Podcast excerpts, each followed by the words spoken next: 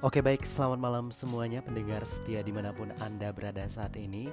Tentunya dalam keadaan yang baik dan kami harap Anda dalam keadaan yang sehat Dan dapat menikmati malam-malam yang indah tentunya bersama keluarga ataupun sahabat dan rekan kerja.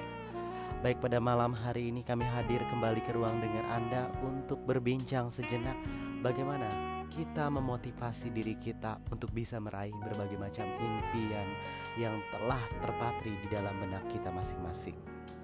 Nah, bagaimana cara kita meraih impian? Yang pertama, kita harus punya passion di dalam hidup ini.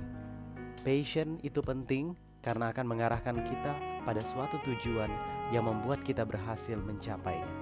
Lalu yang kedua adalah ketekunan Nah, dengan ketekunan maka kita akan merasa bahwa setiap pekerjaan kita adalah hal yang paling berharga dan sangat penting. Nah, yang ketiga adalah selalu percaya diri dan lakukan yang terbaik. Apa pun hasilnya, berikanlah yang terbaik. Nah, dengan melakukan hal-hal yang terbaik, maka kita percaya bahwa setiap rintangan akan kita lewati dengan sungguh-sungguh. Dan demikian pemirsa atau pendengar setia di mana pun Anda berada, sampai jumpa.